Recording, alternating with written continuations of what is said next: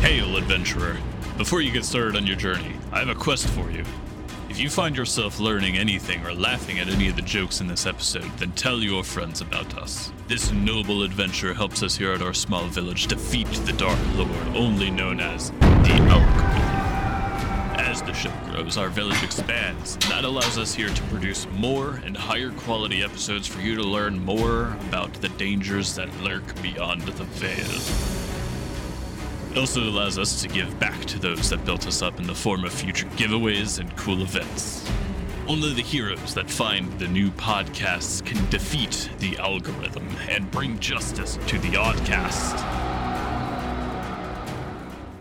Hello, everybody, and welcome back to another episode of Obscure Dragons and Dungeons. I'm Corey, and this is Emily. Hi. And it has been a hot minute since I've rediscovered anything for the show, so today I have dredged up some more critters to fill your world with. I'm talking about beasts. I have a couple of more serious beasts for the episode, but I also have one that I think is uh, kind of funny. So without further ado, let's talk about some animals. But uh, speaking of animals, our cat is in zoomy mode, so you might hear her in the background. So uh, this episode is going to be pretty short and sweet. First up on the list is a very peculiar snake-like creature. The Jaculi are a species in that they look like snakes, climb trees like snakes, and even ambush like snakes, but they aren't technically snakes. They are their own independent species of reptile. These creatures look like snakes with mauve to dark purple scale scales and arrow-shaped heads. They also have a forward-pointing uh, horn setup going on. Some of the members of the species, though, have flat heads with razor-edged horns projecting as a ridge on either side, kind of like uh, mutton chops for a snake. Uh, why? Why mutton chops? Uh, aerodynamic reasons. We'll get into that. Jaculi can camouflage themselves similarly to chameleons, and they are also remarkable climbers and swimmers. These very aggressive serpents have the ability to cast a spell called Animal Trance to lure in prey before using their serpentine bodies to constrict the prey or its horns to pierce it. Did I mention that these are amazing climbing climbers and swimmers? Because uh, their muscular system is actually so strong that their preferred method of ambushing is to coil up and then launch themselves at you to a speed and velocity comparable to that of a javelin. What the? F- Yeah. That's why they have the horns kind of like a mutton chop for aerodynamics so that when they're flying at you, it stabilizes in the air. And, uh, you might have to be on the lookout for some flying snakes. like uh, it like parkours off the tree at you? Yeah, if you piss these snakes off, they'll just launch themselves down like an arrow. Oh my god. we got drop snakes now. uh, this mode of attack the Jaculi adapted can uh, mostly be used to engage with prey or uh, to flee from a fight. So they can just kind of keep doing it. It's, it's their speciality. Huh. Uh, these creatures like to live in warm climates with lots of trees, but uh, in case you don't live in those areas, you do have to be on the lookout for them in buildings with lots of pillars as well. So, like attics. It's anywhere that they can parkour. Parkour! Snake parkour! Looking for a big cat that isn't the generic lion or tiger? Well, let me introduce you to the Krenshar. These carnivorous magic beasts can retract their skin from their own face to scare prey. What? They do this as a hunting tactic to drive prey closer to the pack as to surround it. It's a little spooky. More of a Halloween creature, if you will. I was about to say. It retracts skin from around its face. What, like a freaking like Demogorgon where its face splits? Uh, no, it doesn't split anything. It just kind of scrunches back. Krenshars have feline bodies with spotted and shaggy fur, though their fur rises to a spiky mane over its spine. The skin covering the Krenshar's skull is actually just a sheath that the animal can pull back to reveal the underlying muscles and bone structure. Ah, so it is like how I think it. Kind of. You could you, you can say it.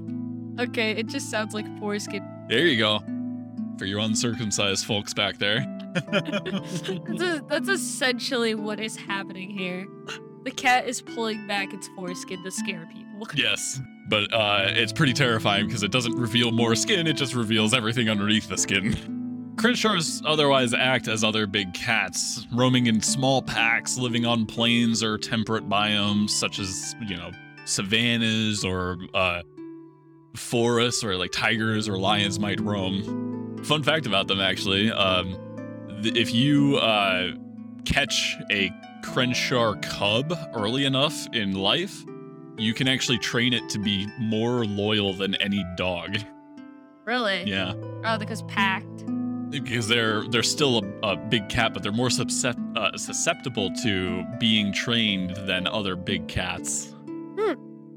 How big are we talking? As big as a lion or a tiger. Like, really? yeah. I was envisioning house cat for some reason. Oh no no no! so, if you're on a savannah and you encounter a pack of these things, uh, they they tend to roam around the same sizes as other lions or tigers, up up to like 12 maybe, but staying closer on the small side. But if you see the the pack, they might try to split off and surround you, and then the ones that are trying to herd you to the pack will unsheath their uh, face meat to uh, scare you. This actually does have a magical uh, attachment to it as well. When they peel that peel back that skin, uh, they are uh, using an effect similar to casting a fear spell. Uh, So there is a, a magical element to this as well. But that's that seems odd for it to be magical to pull back the skin. It's not magical when they do it, but it gives a magical effect. Well, it is a, a magical beast to begin with, so Is that all the magic it does, or yeah. Oh, then it, it's hard for it's hard to give magic to beasts without like you're walking a fine line when you give them magical abilities like the Jaculi have the ability uh, to like charm other animals for hunting and these guys use their magical abilities to hunt as well but it's like once you give them more magical powers like the ability to cast fireball or go invisible now you're kind of leaning more towards Fae or or other or- realms creatures. These these creatures are still within the realm of like you're walking down your backyard you might encounter these. Well i say that but uh, the last of the serious beasts for the episode and my personal favorite beast is the flail snail. Which you're definitely not going to encounter in your backyard I think you've done this once, or at least I've seen it like once or twice. well i've i've run games with uh, flail snails in them Yep. Yeah, they're awesome. I love them. Flail snails are earth based creatures that resemble a very large snail with up to six tentacles with flails at the end in place of eye stalks. If that doesn't catch your eye, they also have a very colorful, scintillating shell that exudes anti magic properties. For you snail fans out there, you should know that the shell can grow with the, s- the snail and can grow in either clockwise or counterclockwise swirls. Ooh. it's kind of like a hermit crab style shell where they like swirl around like that. Uh, Uh, a flail snail's slime trail is a type of material that can actually be harvested to make clear or opaque glass. what? Yeah. these these guys are right on that line of magical beast and otherworldly creature. Just sounds like otherworldly creature. These wonderful creatures consume everything in their path by simply sliding over it, much like a slime. This brings the question Is a flail snail just a slime that's found a shell, like a hermit crab that's found a shell? Maybe. Maybe. Hmm. Kind of what it sounds Good like. lore for you, if you want to homebrew the flail snail. Yeah. Their diet consists of anything from dirt to glass to metal to rock, but their favorites foods are crystal growths and mineral deposits. And they will try to savor these as best as they can. So it's something that's more underground. Yeah, you'll you'll definitely find these creatures dwelling more in caves or uh dank, damp areas like deep in a swamp maybe. Or if maybe if somebody's like captured it and using it to farm glass or something. People do that actually. Um if they manage to get their hands on a flail snail, they'll just because they're so passive creatures, they'll they'll just kind of farm them up high in a mountain where they can feed on crystal growths or mineral deposits as much as they please. We go. kind of like cows, you feed them better, they produce better. Oh, the snail's metabolism actually renders it immune to poison, and its extremely thick slime that covers uh, its skin renders it immune to fire. Really? However, it is still technically a snail, so it does have the salt weakness. Better not stumble upon some salt deposits. Yeah, they, I think they tend to avoid those as best as they can. Hopefully, I don't want to encounter just a random shell with a dried up snail inside of it around a salt deposit. That'd be sad. be very sad. Uh, a flail snail's shell uh, emits an extremely bright, multicolored light that makes it really difficult for a creature to be physically targeted, and it can actually potentially stun enemies that were to try to attack it if you get close enough. It's that bright, like kind of staring at a sun bright. Ah, so it's like, just leave me be, please. Yeah, I'm just here. Just let me eat my food in peace. But here's the really cool part about the, the shell. If the snail is targeted by a spell attack, the shell can actually reflect the spell back at the caster, or it can absorb the spell and release it in a magical burst of energy around it. What? Yeah. Very powerful defensive capabilities on this snail. Like the ultimate defensive thing. The uh, the flail-like tentacles that the snail has for eye stalks have hardened skin that they use to easily crush anything that gets in their way. So it goes by its name where it just has a bunch of Yeah, a smack bunch, you bunch of flails that just kind of f- flails around wildly, trying to smack away whatever it does, which uh, is actually its only form of attack. It also sounds like a good way for it to like get to those mineral deposits. Smash smacking open it. some rock and get the geodes inside. Yeah. Yeah, This this sounds really well rounded for a creature. it's been around since second edition. Actually, no, that's a lie. It's been around since first edition. It's been in first, second. I think it skipped third. May have come back in fourth and then fifth edition. Are you reading the fifth edition stuff for it? Uh, no, I don't try. I try to stay partial when I when I read everything, and uh, for the I take the lore and the creature behavior that is lumped all through together through all the years, I see. and take all the similarities. Or at least I try. Because now you got me interested on making a whole episode just on flail snails. There you go. I don't think flail snails really evolved too much from through the years. I think they're they've always been uh super defensive, cool shell, multi-headed flailed thing. I'm just surprised it's not like downgraded like everything else that went through fifth edition. Uh, it is. It's it's gotten a lot weaker in fifth edition. I'll, I'll say that much. Yeah, it used to be really strong and really uh deadly of an encounter if you were to fight one, but now it's like CR three. Um. Oh, if these tentacles take enough damage, if you're such a heartless bastard to attack one of these, uh, if these tentacles take enough damage, they actually begin to die off, almost like a Hydra head, but they don't regrow twice up uh, like a Hydra head. They just kind of die off and wither. If any of you horrible monsters manage to kill off all the tentacles, the snail retracts into the shell and just lets out a wail of anguish until it either dies or its tentacles are restored through a regenerate spell. What? What? Why would you hurt the poor bean? He just wants to eat. If you uh, leave at least one of the tentacles alive, uh, and the, sh- the you let the snail retreat and live off, it will actually regrow the old tentacles over the course of a few days. That's good. Still sad to hear it ever Heartless animals that want to harvest these creatures. We'll get into why. If you find yourself on the morally bad side of this conversation, first, I hate you, but also, you are coming out of this rich in components and sellable items.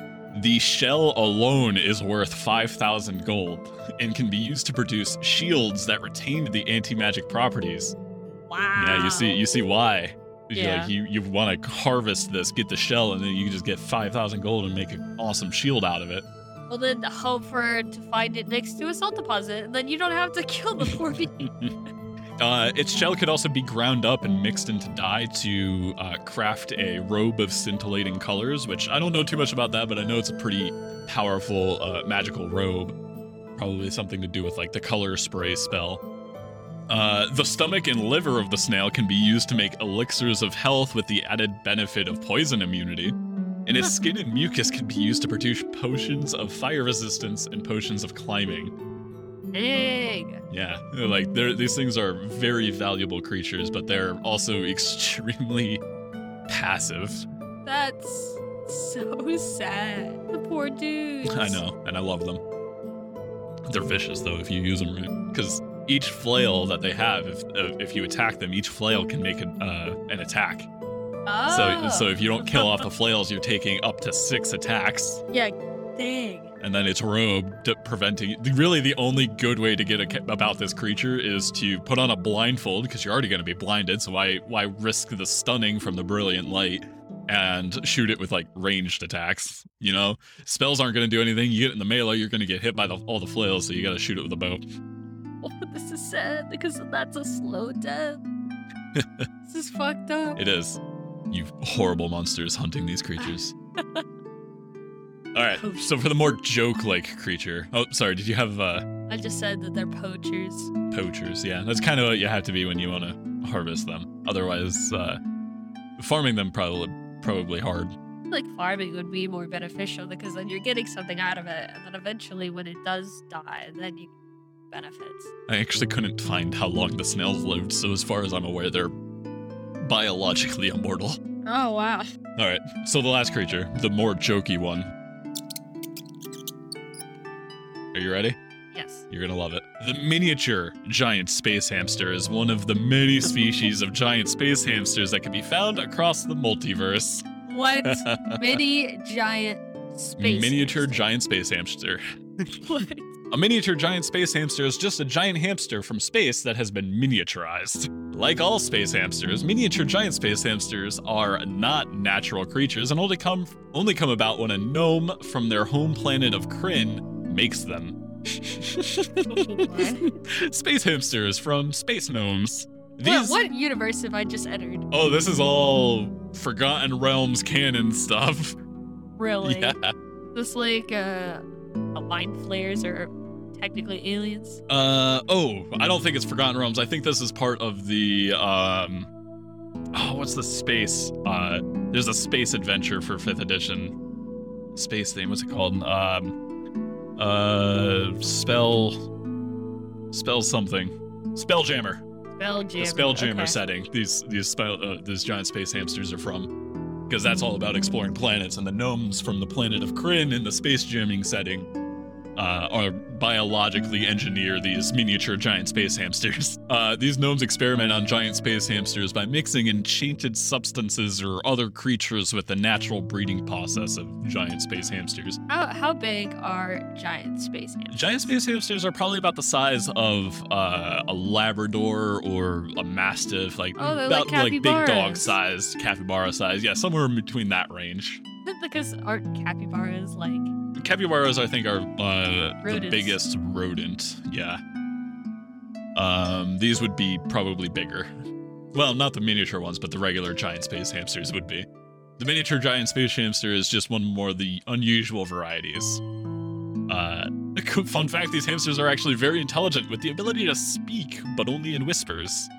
only in whispers. Though most of the time they only ever give off the hamster squeak.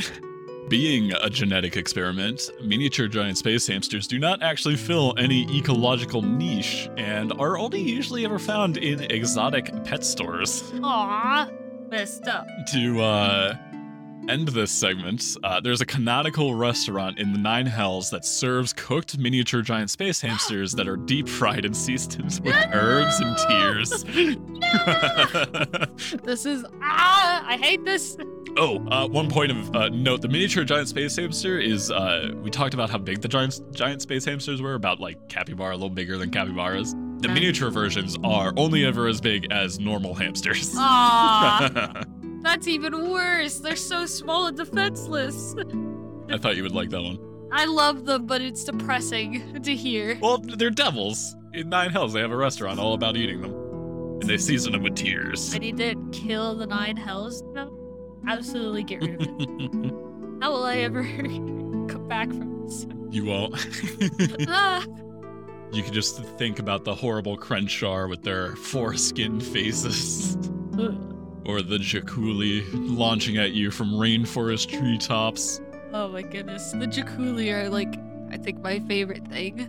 Just because it's a parkour snake. It's really hard to get a, a serpentine creature without making it a snake, and they I think they found their niche making them javelin creatures. Yeah, like wow. so I imagine like the cartoon snakes whenever they're just like launching themselves, right? Yeah, almost kind of like that. Yeah, when they coil up and just kind of spring. That's uh that's all I got. Emily, you got any other questions or pointers on any of these? Nope, other than the nine no hells needs to die for what they've done. Yeah, well, it's it's the nine hells. What are you gonna do? They're devils. Down there doing devil stuff. Kill them all.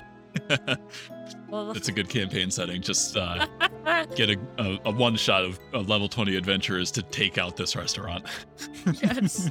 yes, please. And with that, it's back to the dungeons.